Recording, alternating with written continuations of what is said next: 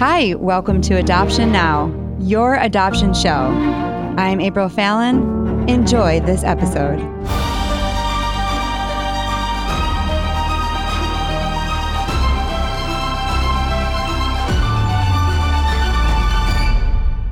Hey everybody, this is April Fallon, your host of Adoption Now, telling your adoption story on your adoption show. Welcome to season 7. Yay! We love our community and the passion our listeners share with us to know more about adoption and foster care. We are constantly learning. As a mom of 4 children through adoption, I am so grateful for the connection this podcast has brought to our family.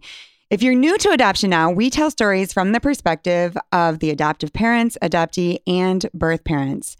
And when you combine the 3 important roles of the triad and give them all a voice, you get a clear picture of the whole story, the beauty and complexity of the adoption story.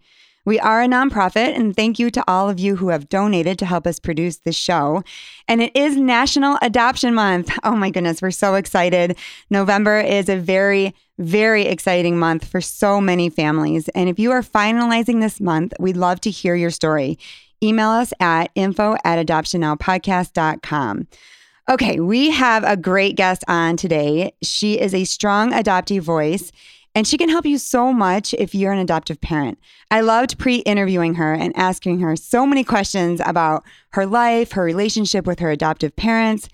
When Aiden Lincoln wrote us, she told us a little bit about her story, and I'm just going to read you a little bit about it. I was born in China and abandoned at birth with my umbilical cord still attached. I spent the first years of my life in an orphanage before my amazing and loving family flew halfway across the world to adopt me and bring me home to Pennsylvania, shortly before my first birthday. But coming to America didn't solve all my problems. As I experienced the trauma of adoption and mental health issues, including a battle with anxiety, ADHD, regular outbursts, and struggling getting people and teachers to understand me, things really started to change in 3rd grade when I got an amazing teacher that turned into a lifelong friend. Aiden, welcome to the show. Thank you so much for having me. It's a pleasure to be here. It was a long time in coming.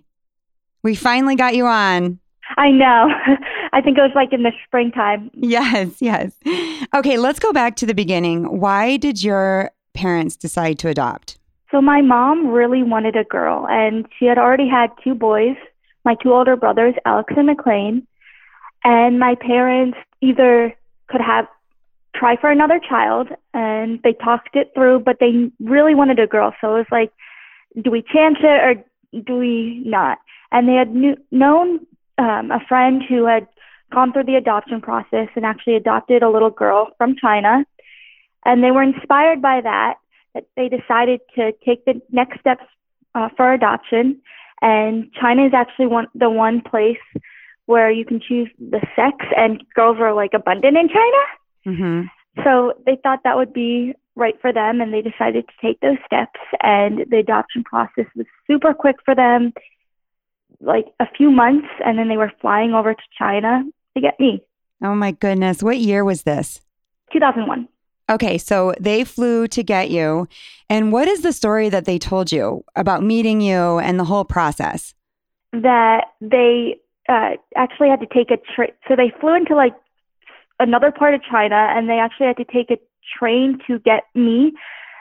They went with the group. They went through an adoption agency, and I guess they sat in this room with all the other adoptive parents that were looking to, and they brought the babies out one by one.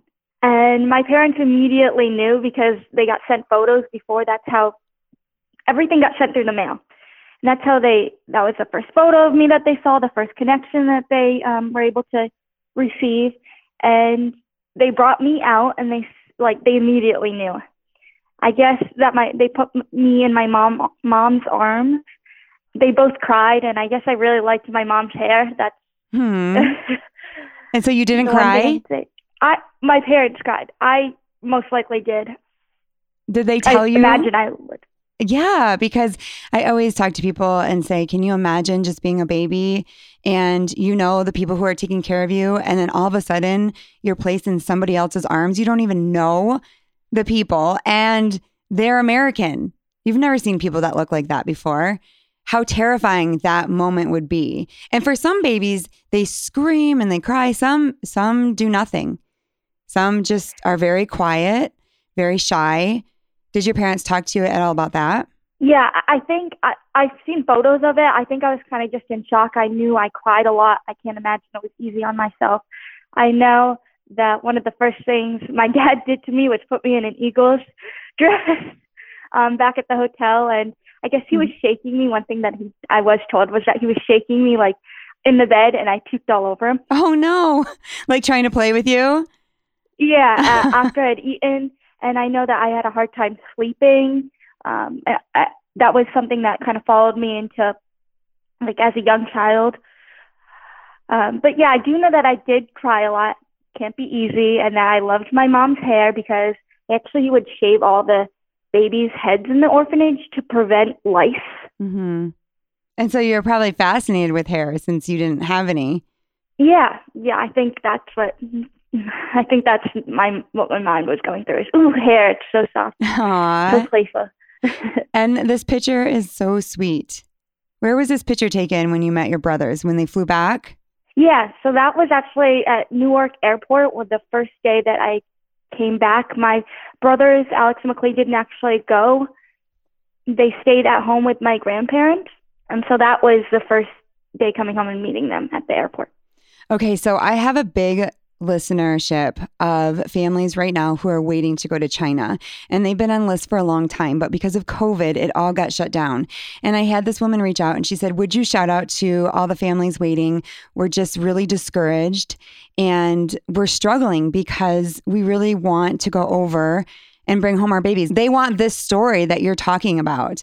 And sometimes when you tell your story, you don't recognize that people are wanting the very thing that you're a part of.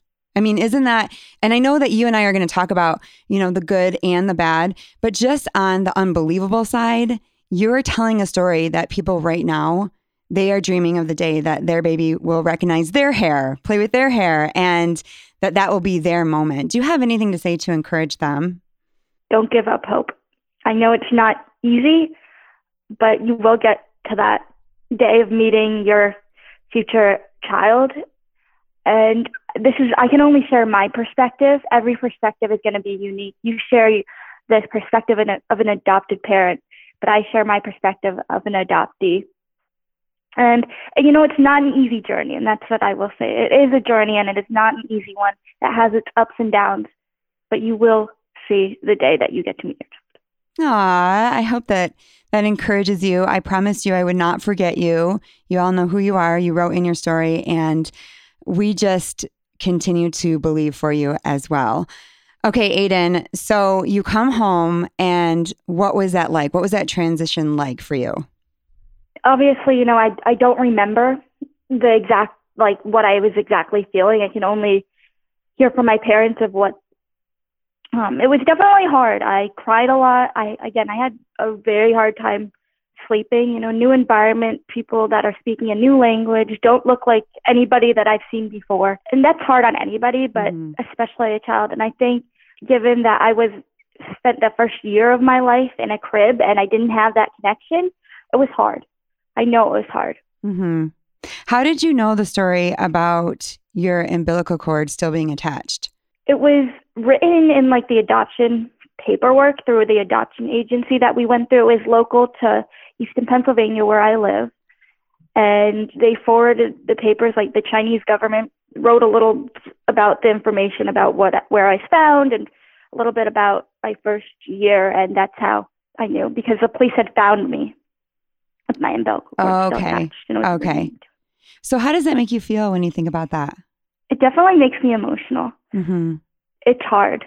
Adoption has its ups and downs, and looking back at it now, I say that it makes me a stronger person, and it shapes me into the person I am today. Like, what my birth mother decided to do affected the rest of my life for the better, but it was really hard for the first few years of my life. Talk to us about that. Yeah, so I had a really hard time fitting in. I struggled with separation anxiety. I always wanted to be near my mom, and anytime she would leave me, I'd have like raging outbursts. And my school didn't know how to treat me. It was, they originally took a traditional discipline approach, but for many people who have gone through trauma, that traditional approach doesn't work. It just reinforces that feeling of not belonging, that feeling of fear. Mm-hmm. And my parents learned very quickly that it wouldn't work for me. My mom is an educator who knew kind of like the science behind it. And my dad worked hard every day to kind of change his mindset of the traditional parenting. And they really worked through with my school. They really advocated for me, and it wasn't easy. I remember days having outbursts. I remember days spent in the principal's office crying, being put in timeout, you know, physical punishment. And that just didn't work for me. And it wasn't until third grade that things really started to change for me when I met my amazing teacher and lifelong friend, Crystal Carter-Sell. And I always say I have to mention her because she is a huge part of my story. And she always says, don't give me any credit. Like, that was all you. Mm. But she is a huge part of my story because I always say she knew where I was and where I needed to be and what resources she needed to provide to get me there. What did she do that was different?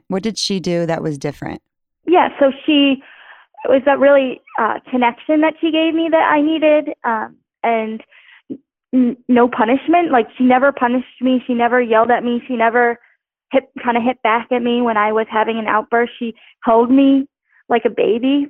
She hugged me. She consoled me. And with, I always had a behavioral chart. So I always would get little rewards. You know, it's always like, here's a sticker for doing like so many, whatever, like sitting quiet, here's a sticker. And we would still have that, but to work for a sticker, in my mind, it's like, why would I work for a sticker? Or like a piece of candy.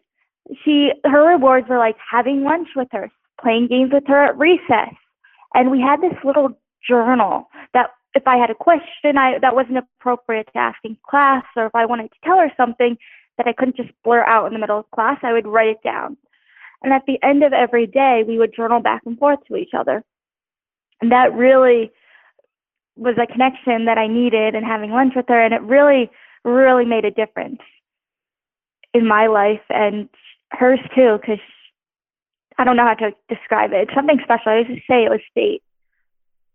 I love this so much, especially like I just always say this show is so beneficial for my family.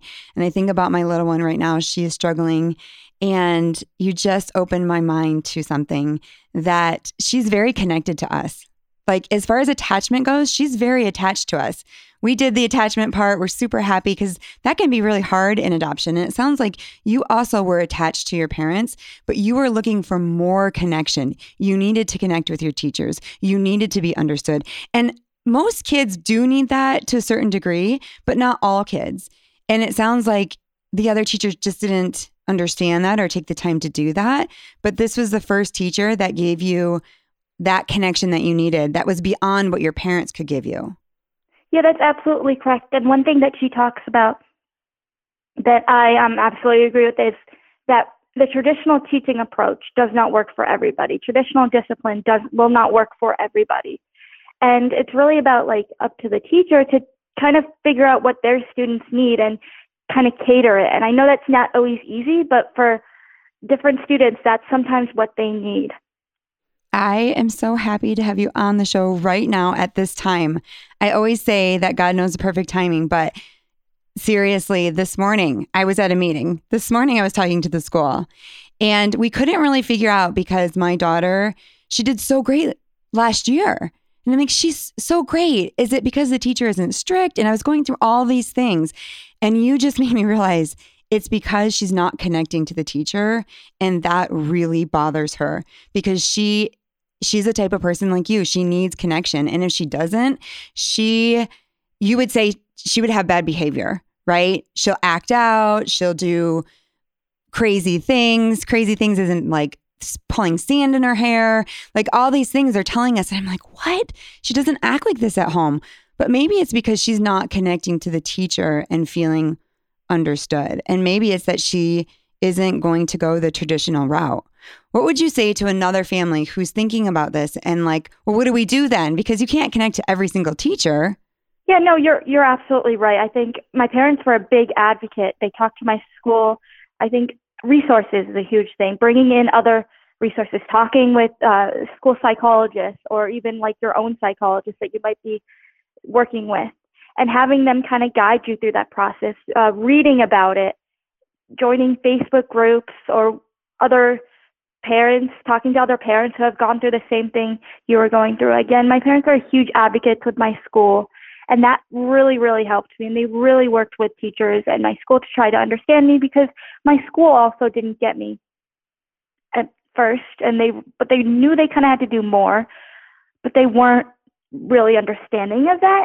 It wasn't until Crystal came along, because years before I had a really, really hard time going to school, outbursts every day. You know, I told somebody in first grade, and this is so vivid to me, and it's not that I wanted to be seen as a bad kid.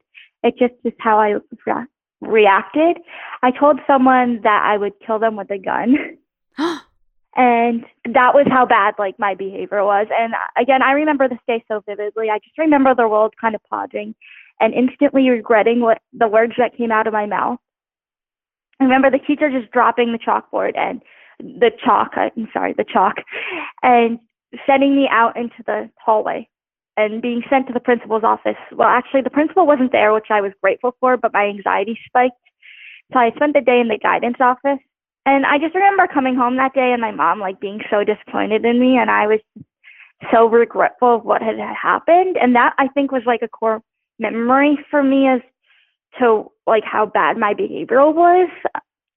And it's funny because, like, now looking back at it, because the girl that I had said this to didn't even remember. Like, it might have been a core memory for me, but it wasn't for the rest of the people that were in that room. So were you verbal? Were you a verbal kid? Like, good with words? Were you loud? Yeah. Yes, I absolutely was. And I still am. I definitely am not afraid to speak my mind. And that was an issue. The impulse control I struggled with, not saying everything that was in my head. Mm-hmm. Were you strong-willed as well? Yeah, definitely. I think I know I say, like, looking back, I tried my best that I could at that time. And, you know, my best was, unfortunately, outbursts. And that's how I was coping, or that's, like, all I knew. And I wanted to be the good kid. I just didn't know how to respond. Right. And so when you said that to this little girl, what did you really want to say? What were you really trying to say?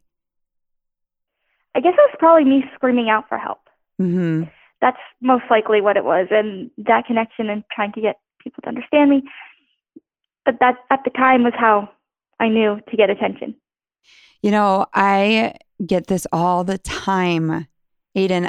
All the time, people are saying to me, April, I adopted a child, whether it's from birth, older child, and they're struggling in school. And I don't know, maybe I should homeschool them. But then they aren't equipped to homeschool, right? They're like, I'll do it for my child, but I just don't feel like that's what I'm exactly supposed to do, but they're not fitting into school, and I'm at the school every single week. I just feel like I feel empty. I don't know what to do. Your parents did not pull you out.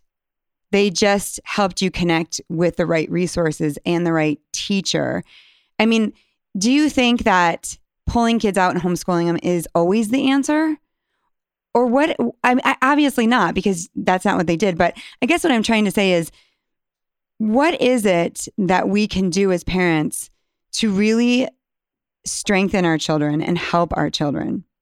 Just be an advocate for them. That's what I would say. Just work with the school. And if the school isn't willing to work with you, or you're not finding that right teacher, you can look into other alternatives. There's alternative schooling. There's online school that became a big thing with COVID. There's homeschooling. There's private school.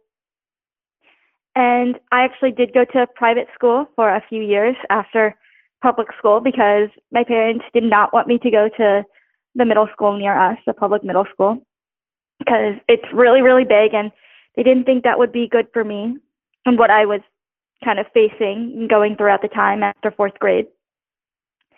And so they sent me to a private school, and I wish I could say it was the best 3.5 years of my life. That wasn't the truth.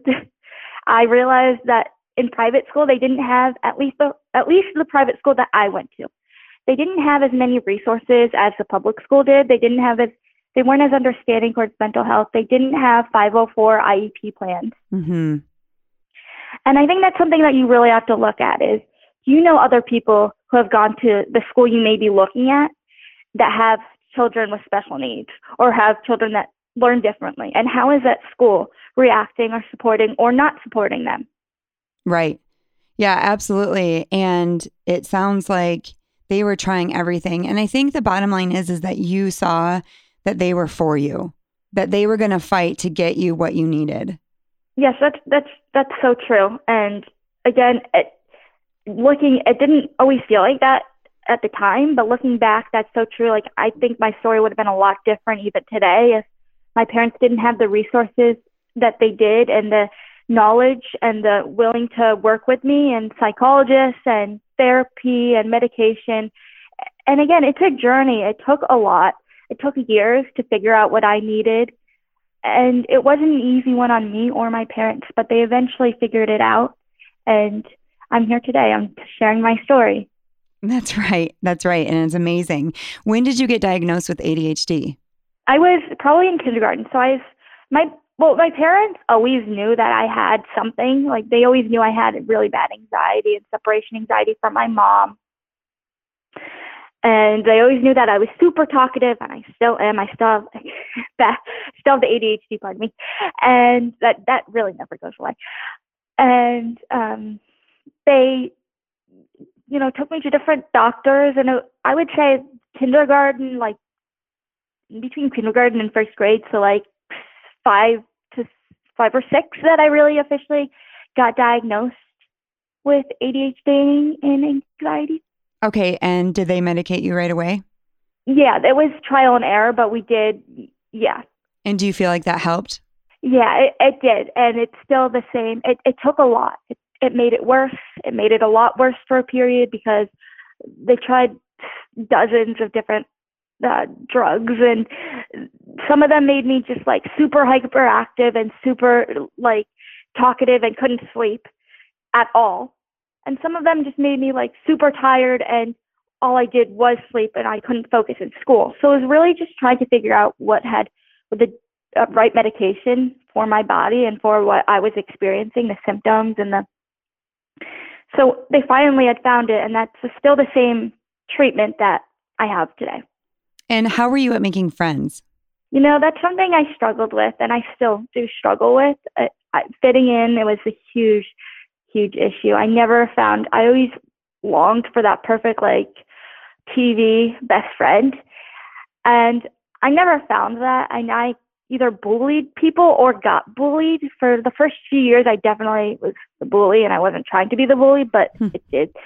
That's how I came out as. And then after that had happened, and I think like in middle school and like beyond, I ended up getting bullied for how like my personality, talking too much or blurting out the answers in class. And it wasn't until like junior year, sophomore year of high school, that I met my best friend, who's still my best friend today. But I had gone through a lot of other friendships that either didn't work out or turned on me, or I just was never able to find that. And even today, like, I'm still living at home. My everybody else that I knew, they're away at college. So it is something that's hard. But I have found those connections throughout my life. It just took a while. And how did you deal with being adopted? How did you feel about being adopted? So I think in the beginning, I definitely resented it. I wouldn't say resented it. I struggled to fit in. I struggled with that connection. And that's what I had resented, that I didn't look like my parents. And I wondered, I always knew I was adopted. It wasn't a question because both my parents are Caucasian, and my brothers are too. So it wasn't a question of whether or not I was adopted. I always knew I was adopted. That was just part of me. And I think I really struggled with that connection of why all the other kids' parents in my class look like them, but mine don't. And I kind of was always like the oddball out. My town doesn't have a high Asian population. Mm-hmm. So I was always the one or two people that were Asian in my class. Did you know anyone else adopted? Yeah, I did, but I was not close with anybody that was adopted. I knew of people that, my parents like knew, or I just briefly found out one of my classmates was adopted, but I never was best friends with somebody. Mm-hmm. It's funny that you brought that up. Just the other day, my kids were watching Storybots. I don't know if you've heard of Storybots, but it's this entertaining show where they teach you things about science, but they're like these bots and they're very, very funny. And they were teaching the kids about DNA and where or how do babies get here? And it wasn't really graphic. It was more about DNA. And they were saying, you are a mix of your mom and your dad. That's why you have the color skin you do. And AJ goes, is that true? And then Lily goes, yeah, that's true. And he looked at her well, look at us. And she's like, but we are adopted. And he's like, I know, but still, he thought there should be a special teaching on adoption and adopted kids. And to him, he was like, that's ridiculous. And to her, she understood they're teaching the basics, but it doesn't apply to us because we're adopted. And I just thought, what a complex topic for kids, to try to make their way through that and try to make sense of it. And they, their skin color obviously doesn't come from my husband and I. And there's somebody else that their skin does color. It's this whole thing that's big for kids. And they're watching this show and it's supposed to be simple and fun. And it's very, very complicated. Yeah. And again, I think it's hard that the media and the portrays that adoption is this picture perfect. That's one thing why I decided to advocate for adoption is because often it's portrayed as this picture perfect rainbow, adopt a kid and you're going to save a life. And yes, that's true. Adoption is an amazing gift, but it's so hard. It's hard on everybody involved. And I think it's just about spreading awareness and obviously, the stories that you hear, that's not going to ever apply to anybody. And to be the oddball out is not fun. Exactly. And one thing that I always say is that people need to stop using is, oh, what happened to your real parents? Mm. I don't like that because my parents are my real parents. You mean my biological parents? Mm-hmm. That's, I think, as a society that, and I understand people mean no, malice intent or ill intent, and they don't know how to word it or they're afraid to ask questions. But I think that's something I'd rather have people ask questions than just stare at me because that happened a lot too.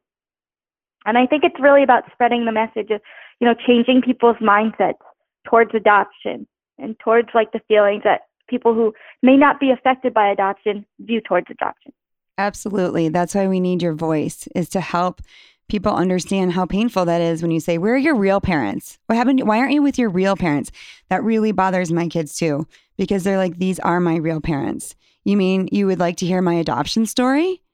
Is that what you would like to hear? And then, like you said, people they don't know what to say. And so then they're like, oh yeah, I mean your adoption story. I mean your biological parents. Of course they're your parents, and it's just about education, as you said. Now, did you ever hear anyone say to your parents, oh, you guys saved this little girl? Or did anyone ever say to you, you're so lucky you have these parents? Yeah, they absolutely did. And one thing that my dad always says, and I noticed I listened to your first podcast and you said too, that you're the child is so lucky. The parents are the lucky ones too. That's right. And I think that's something to remember. The entire family is lucky. It's not just this child that's being affected. My parents have equally been affected by adoption for the better, the way that I have too. Yes. And I would love to talk to your parents sometime. Yeah, we could absolutely. Because it just sounds like they just kept going. And sometimes when you feel like nothing is working, you feel hopeless or you feel like you can't help your child and you're trying so hard and they're struggling in school or they have behavioral issues and in there is a really, really great kid. Right? And sometimes our little people, they just can't express what's going on. Like when you talked about that story where you said that to that girl, of course you didn't want to kill that little girl, but you had other things going on that you couldn't express. And adoption is, as you say, it's beautiful, but it's complicated. And it's a lifelong journey. You're committed to this journey forever, your parents, but also you. Your adoption story is forever. That's your story. And sometimes it's hard for children to really embrace that. They don't want their story to be an adoption story, right? They just want a regular story. And we want to shift that so that even society recognizes this is just another form of how you got parents or how you came into the world or how your parents became parents, right? It's just another form of how you were raised. It's not like you have a disease, like, oh my gosh, you're adopted. You know, it's like, it's not like that anymore. There's so many more adoptions. And how can we shift it so that we're proud of that? That's a loaded question. I think that's a hard question, because I always say that people are going to have different feelings towards adoption.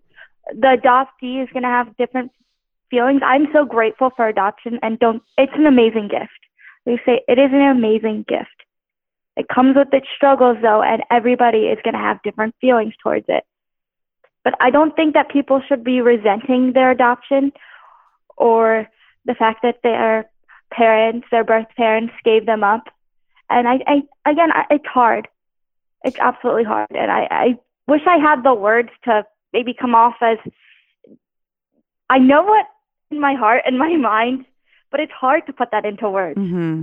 I guess is what I have to say. So do you think you can get to a place where you're proud of your story, or is that too complex or too, just not the right word? Proud of your story, maybe not the right word, but more like you accept your story and like you share your story. That's what I would love for my children to go into, is like, this was messy and really hard at times, but I want to share it, so that you understand what you're getting involved with. It doesn't mean I want to stop you, right? You don't want to stop people from adopting.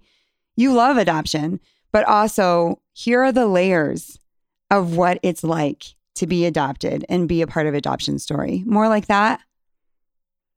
Yeah, absolutely. And I love adoption. Another thing to mention here is I've never resented my adoption. I've always had questions, and I'm a strong advocate for adoption, both for my story. And I always say that my struggles and my hardships got me to where I am today. And I think that's something else to remember, is that as hard as it is now that parents might be going through something or their child might be going through something, ultimately, I think that our struggles and our stories make us a better and stronger person. Yeah, absolutely. Do you think you'll ever go back to China? Yes, I absolutely do want to. And that's something I've always wanted to, just, you know, maybe not right now. How old are you? I'm 20. You're 20. Oh my gosh, that's amazing. You are going to encourage so many people. You really are. I encourage you to keep going with your truthful and honest story, but also so enlightening and just encouraging that everything you have been through up until this time is making you who you are. Yeah, that's so true. And I always say that my struggles make me stronger, and I wouldn't be where I am today. I wouldn't have accomplished the things that I did if my birth mother had kept me or hadn't chose adoption for me. And I couldn't imagine what my life would be like without that. At the same time, I always say at the same time too, my American culture is a huge part of my life. And I think I'm more American than I am Chinese, just because of what I've grown up in. And again, it's a huge part of my life, but so is my Chinese culture, and I think about it almost every day. And I wonder, and it's questions I think that's hard for people, the adoptee and the adopted family, the what ifs or the unanswered questions. And especially for me, because I don't have any biological information for my biological family. I don't know the story. I don't even know if they're alive anymore, as I was abandoned at birth. And I hope to one day answer those questions. I hope to one day try and kind of solve that mystery. That's part of my life. But at the same time, I think that, you know, it was fate, and God put me here to meet the people that I've met and impact people that I have, and people that, and the opposite is true too, is that my parents would say the same thing, is I think that God put us here for a reason, and I trust that He has a plan for me in the future too. I love that so much. What do you want to be when you grow up? I'm currently going to school for general studies, just my local community college, and in the fall I hope to transfer for business, and then after hopefully getting a degree in business, I want to go to law school and hopefully work in the music and entertainment industry. Oh my gosh, that's awesome. Thank you so much for your time, Aiden. Thank you so much for having me. I really enjoy these talks. And thank you for listening. Don't forget to subscribe to our weekly podcast and follow us on social media. Thanks for joining us on your adoption show. See you next episode.